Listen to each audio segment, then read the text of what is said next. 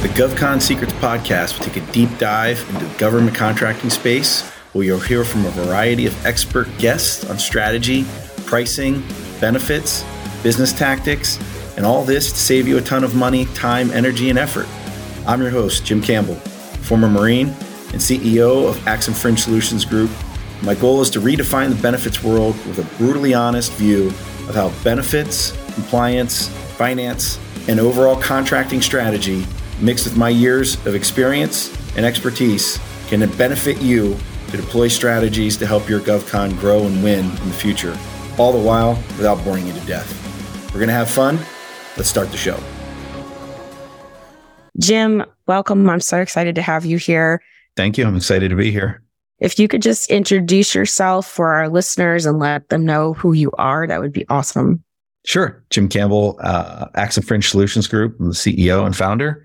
And uh, we've been in this benefits and compliance game now for going on 17 years in the metro area.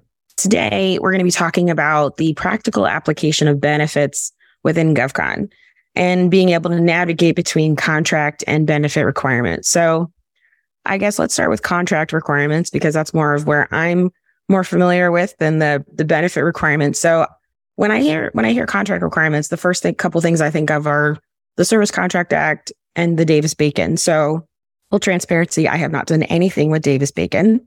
So, I have a couple of questions for you, or hopefully you'll be able to elaborate a little bit more about that. But for Service Contract Act, um, and we've done a couple episodes about this. So, if you don't know what it is, it is um, an act that was passed that requires contractors to pay their people a like a, a, minimum of wage, like a minimum wage rate, and then fringe benefits depending on where you're working. Now, how do you know if your requirement or your service applies to that? Go to the Department of Labor. There's actually a list, and there's actually a, a shorter list I just found in the FAR of some of the services and eh, that that are covered. But if you're covered by that and you're not paying those people the minimum requirement, you will get in trouble. But um, I love to hear what you think about it because I'm a little biased because I don't like all of the administrative piece that comes from our side. But like, how do you feel about SCA? Because you know you're a benefits company. So, uh, what what do you have to say about it? I'm going to stop talking. Uh, I love it for the simple fact that it gives everybody an equal opportunity to have access to benefits without having the employer stretch a very an already very tested and stretched um, dollar. The aspect, and I tell everybody this, like Service Contract Act is a great measure because you have a mandated fringe or a health and welfare amount and a mandated wage. So this is what they get paid to take home and feed their families. And this amount over here is used to help them cover their families should they have medical issues and so on and so forth. The one caveat to that is Service Contract Act was built strictly for the employee only. So you have to then take into effect and take into account um, the fact that these employees may have families. They might need coverage. They might need other things, right? So that dollar goes not that far if you're trying to build it for a family, obviously, but to cover the employee and do the right thing, it's a great tool. You know, whereas Davis Bacon Act much higher fringes, but the work time frames are much lower. So there, there's a, a good dance to play there if you're if you're trying to really maximize the fringe. So at a minimum, they have to pay the whatever's required by law. Mm-hmm. Um, I've seen that some companies pay the bare minimum and then they end up biting. It, it gets it kind of bites them later because they didn't account for other things. So I guess what have you seen in terms of, um, you know, what if a company decides they just want to pay that can they pay their people out instead of paying for that like in time or something? I'm just because again, this is all very new to me from the oh no, I get it from the other side because I I'm thinking about it from like a small business hat, right? So if somebody comes and they don't know anything about fringe benefits and how to start building that to determine what what my rate would be if I'm trying to propose against something like like how do you approach that and like what's the like what's the you know pro and con of adhering to what you're minimally minimally required to pay someone versus I'm just going to do this. Yep, I'll, I'll give you the long and short here of small businesses use the health and welfare to pay cash in lieu of benefits because that's the quickest way to t- get people in these contracts, whether you win a contract of two, five, 10, 15 people. Problem is, as you grow, those people want benefits. They need to protect their families, like I talked about. Well, if you're giving cash in lieu of, you're paying the FICA, FUTA, and SUTA and the increase to your workers' comp, all from overhead. You cannot use the you cannot use the health and welfare to reimburse yourself from that. It becomes a trap because those employees now are saying, well, we want the cash, but we also want benefit. Now you get to 50 employees and you have the Affordable Care Act, where the individual mandate was removed, but for Service Contract Act or contractors, it is not because the government looks at that health and welfare amount as a subsidy. It's a number that you should be providing benefit to. So you might be providing cash in lieu. You pass the affordability because they count it towards the test. If they don't have credible coverage or they get funding or they get a plan outside from any state or federally funded um, plan, now that employer, the contractor's out of compliance and they're going to pay a heavy penalty of $3,000 per employee. Um, and that's all overhead, which they don't have. SCA is a very, very thin margin business. So we tell people start with benefits, build your company off the proper tenants because the SCA is a floor. Absolutely. Financially, it's also a ceiling. That, that, that number, it's a floor for the government standards, but it's a ceiling for that employer of how much they can actually spend. And you don't want to start exceeding that because everybody knows you didn't build into your profitability. You become less uh, viable as a business because your profitability is crushed and you're less competitive when you try to go out for new contracts. I never thought about it like that as a floor or a ceiling, but I really like that analogy around it. Um, so I'm gonna go to your your forte here about the benefits requirements. So when you're talking about benefits requirements, like what if if we were to, you know, 101 it for someone like me or people who are listening that maybe don't know this, what is that? And then why is why is building that um, you know, the the benefits, compliance, the technology, like all of that, why is that so important? Like, because I, I feel like maybe I'm not seeing it from that perspective yet. And you know, so many so many business owners I feel like have to learn like trial and error, or maybe they get violated for something and then they have to, you know, figure it out and then be in compliance. But I, I'm I'm really curious to hear this because I know nothing about this. No, yeah, I'll, actually, I'll take it a step back and start at the compliance piece. Okay. So most companies, when they start out, you're going to start out as a subcontractor. You're not going to get direct primes. Right. Whoever hires you or brings you onto the team as the prime, that prime, they're responsible. So they compliance flows uphill. The government wants to see that the people that are responsible for the contract are they have the compliance under control.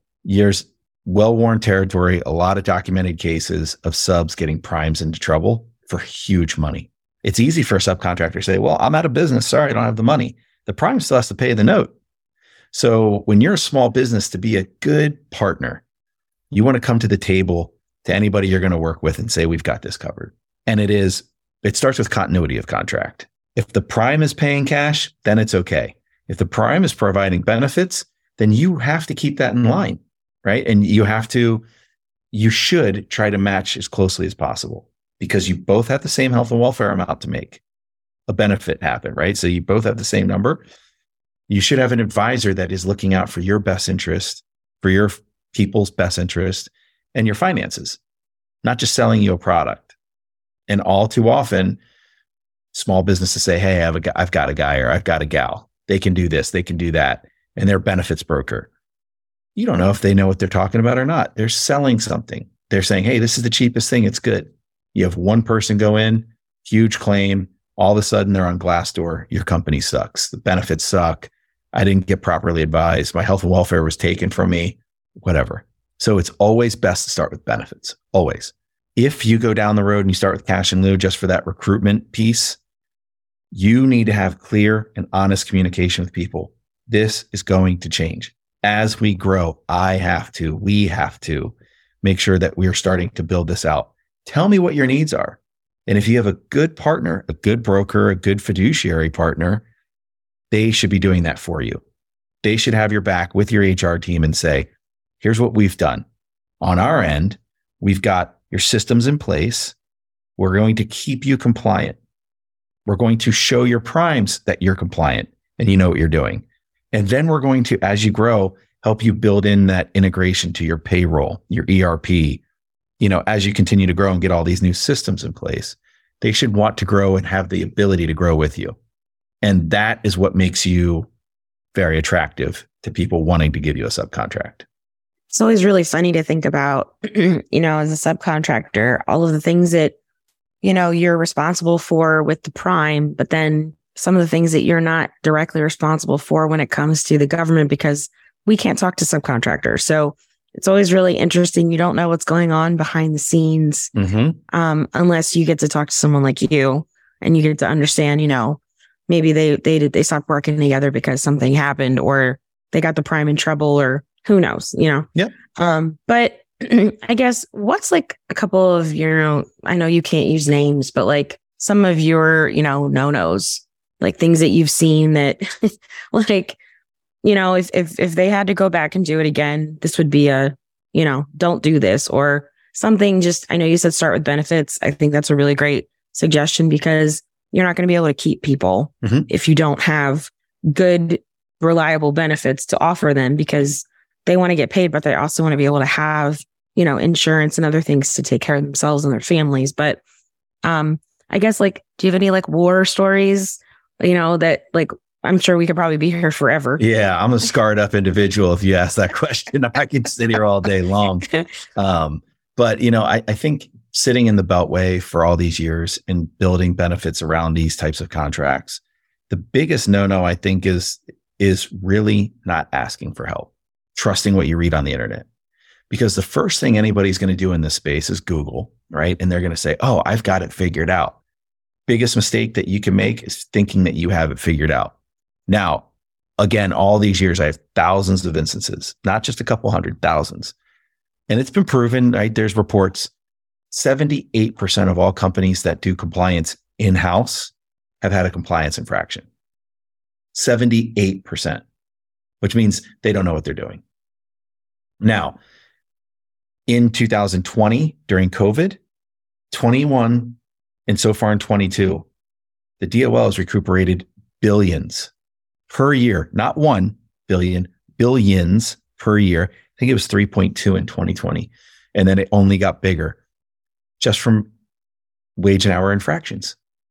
These are people not paying proper wage terminations, not doing the proper conformance of wage conform. That's another huge thing. Like they don't understand conformance. Uh, and then obviously um, the wage and hour piece, right? So the game has changed because it used to be, man, we just have to make money and keep people working.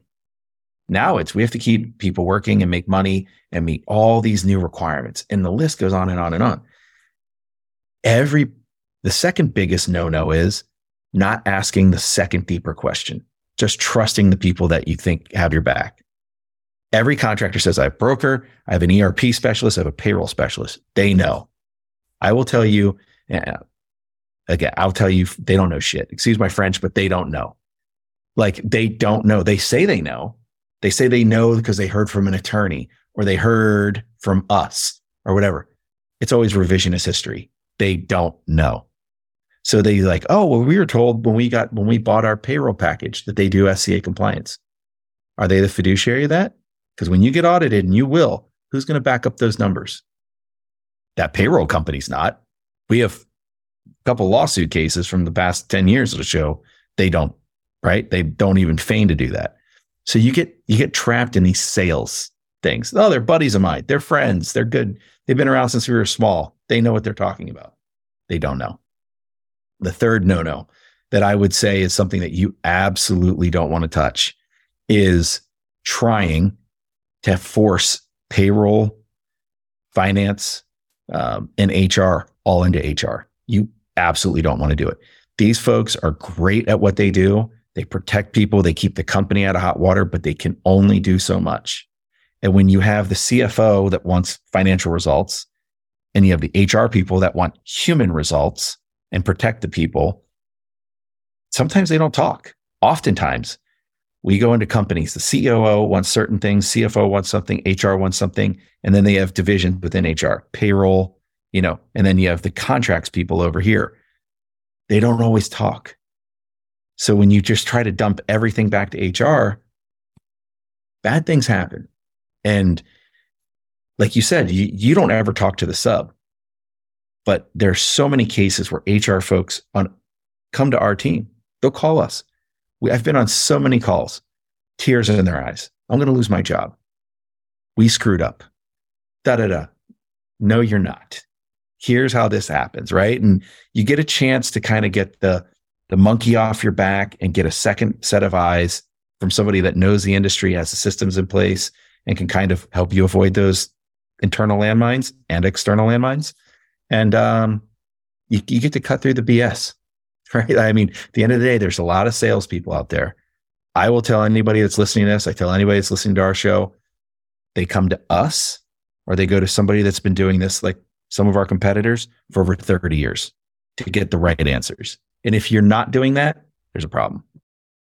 You just said so many really great things. I don't even know where to start to unpack that. But um, I guess if a company, you know, starting out and they they've got their HR person and they've got, you know, maybe someone or a company that they're outsourcing certain things to, but they need someone like your company.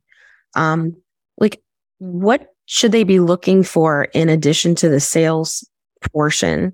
because clearly maybe they don't have the resources. You know, when you start, you have like two people doing, you know, four jobs and right. trying to figure that out. So, I mean, and and I'm really curious to hear a little bit more about what your company does because it sounds like you probably help people off the ledge to be able to be like, no, it's really okay. oh well, this isn't this isn't our first go around, right? So it's not just small businesses. This is large companies that have been in business a long time that make a ton of money. They need help too, because uh, as you know, and you've probably heard or seen in SCA particularly, you can be a 10 person company and become a 100 overnight. Mm-hmm. Right. Like, mm-hmm. God forbid you do a great job on that one contract that you have. And all of a sudden the government's like, hey, we're going to rebadge this contract and you guys are taking over. It's a Thursday and they tell you you have to start work Monday. Mm-hmm. What are you going to mm-hmm.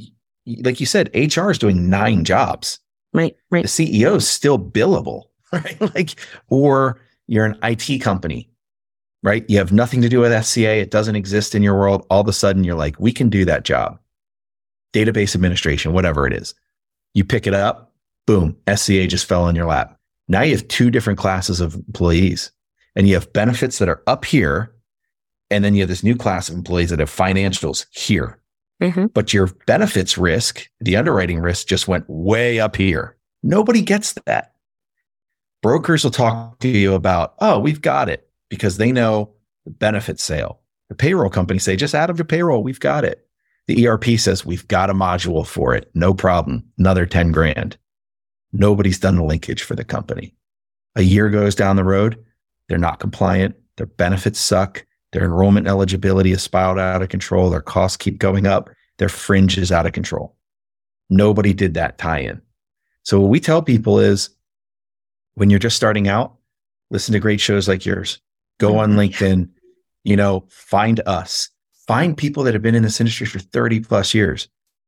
I know as I sit here, there are five benefit brokers in the country that actually get government contracting. 5 mm-hmm.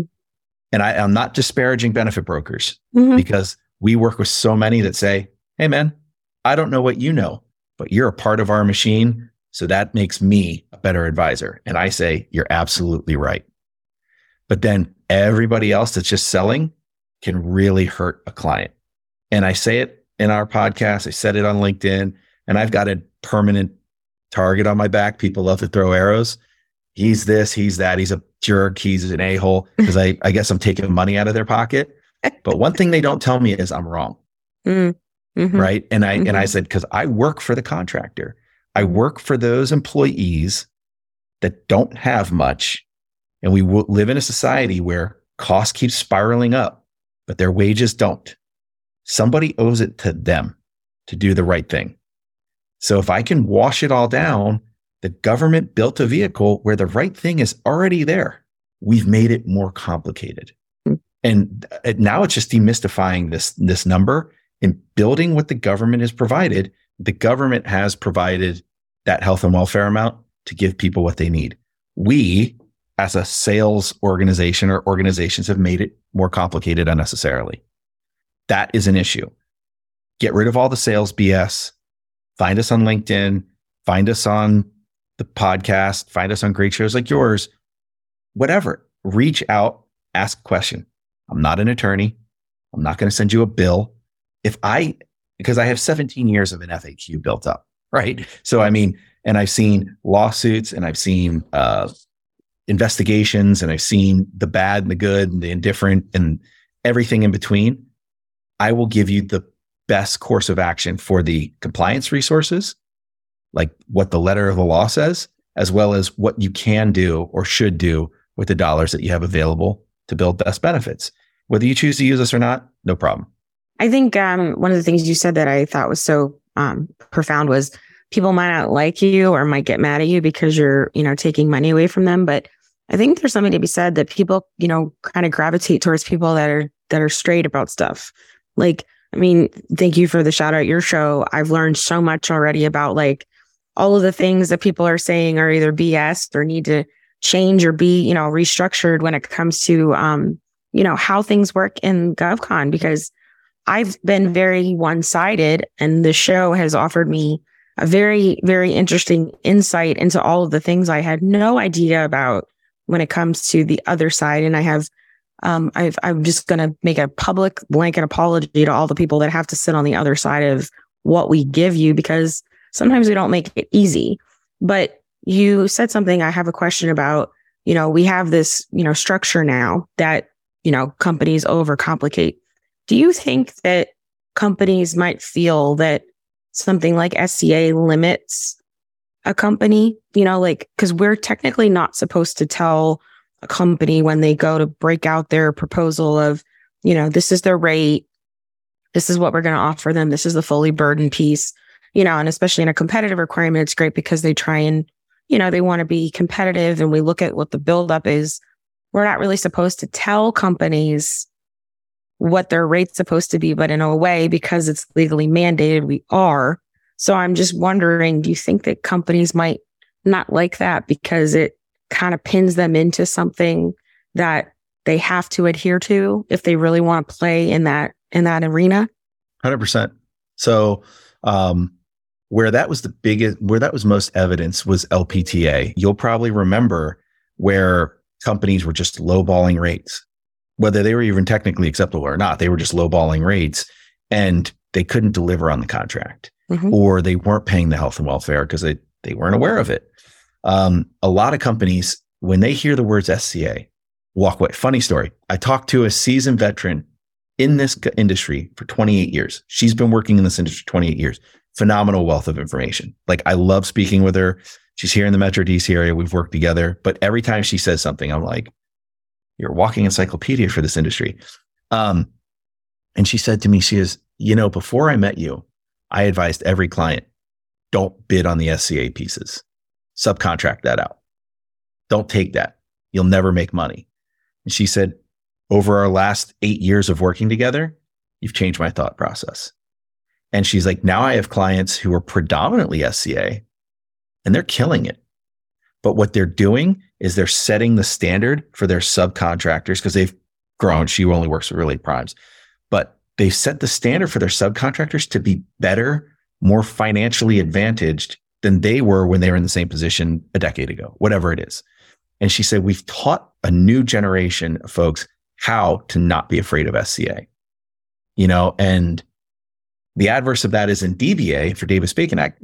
That's the business they're in. They don't have a choice, right? And they have to be very adept at how to use those dollars.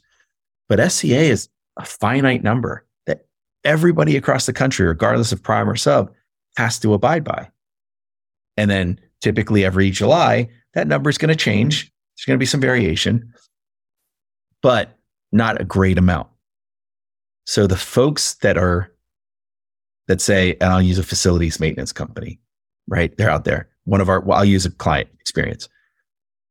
Five years ago, maybe 20 employees, maybe. Now little over 450. And what they found was we're really good at knowing what we're really good at. We do facilities maintenance. And they went from all priming contracts, they just are subcontracts, they just got their first prime last year. And they built, built a business of being the best prime or best sub to primes in the game, I think. And now that they're a prime, they're teaching other people this is how you get there. This is what we want from our partners. And they're not afraid of it. So, and they're crushing it. So it, it's, it's, uh, it's great to see that people are starting to break it down and demystify it.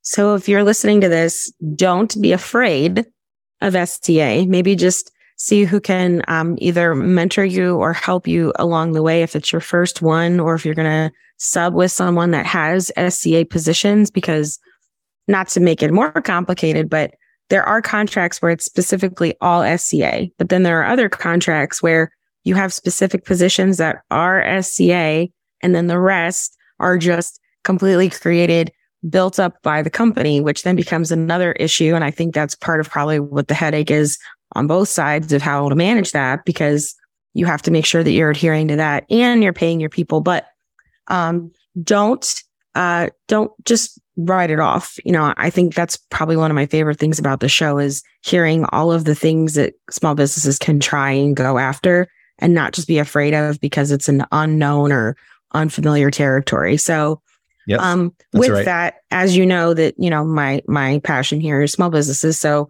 I'm gonna and I always ask my uh, my my guests this question. But if you had any recommendations for small businesses that want to work in GovCon um, and don't already or are just getting started, what would what would that be?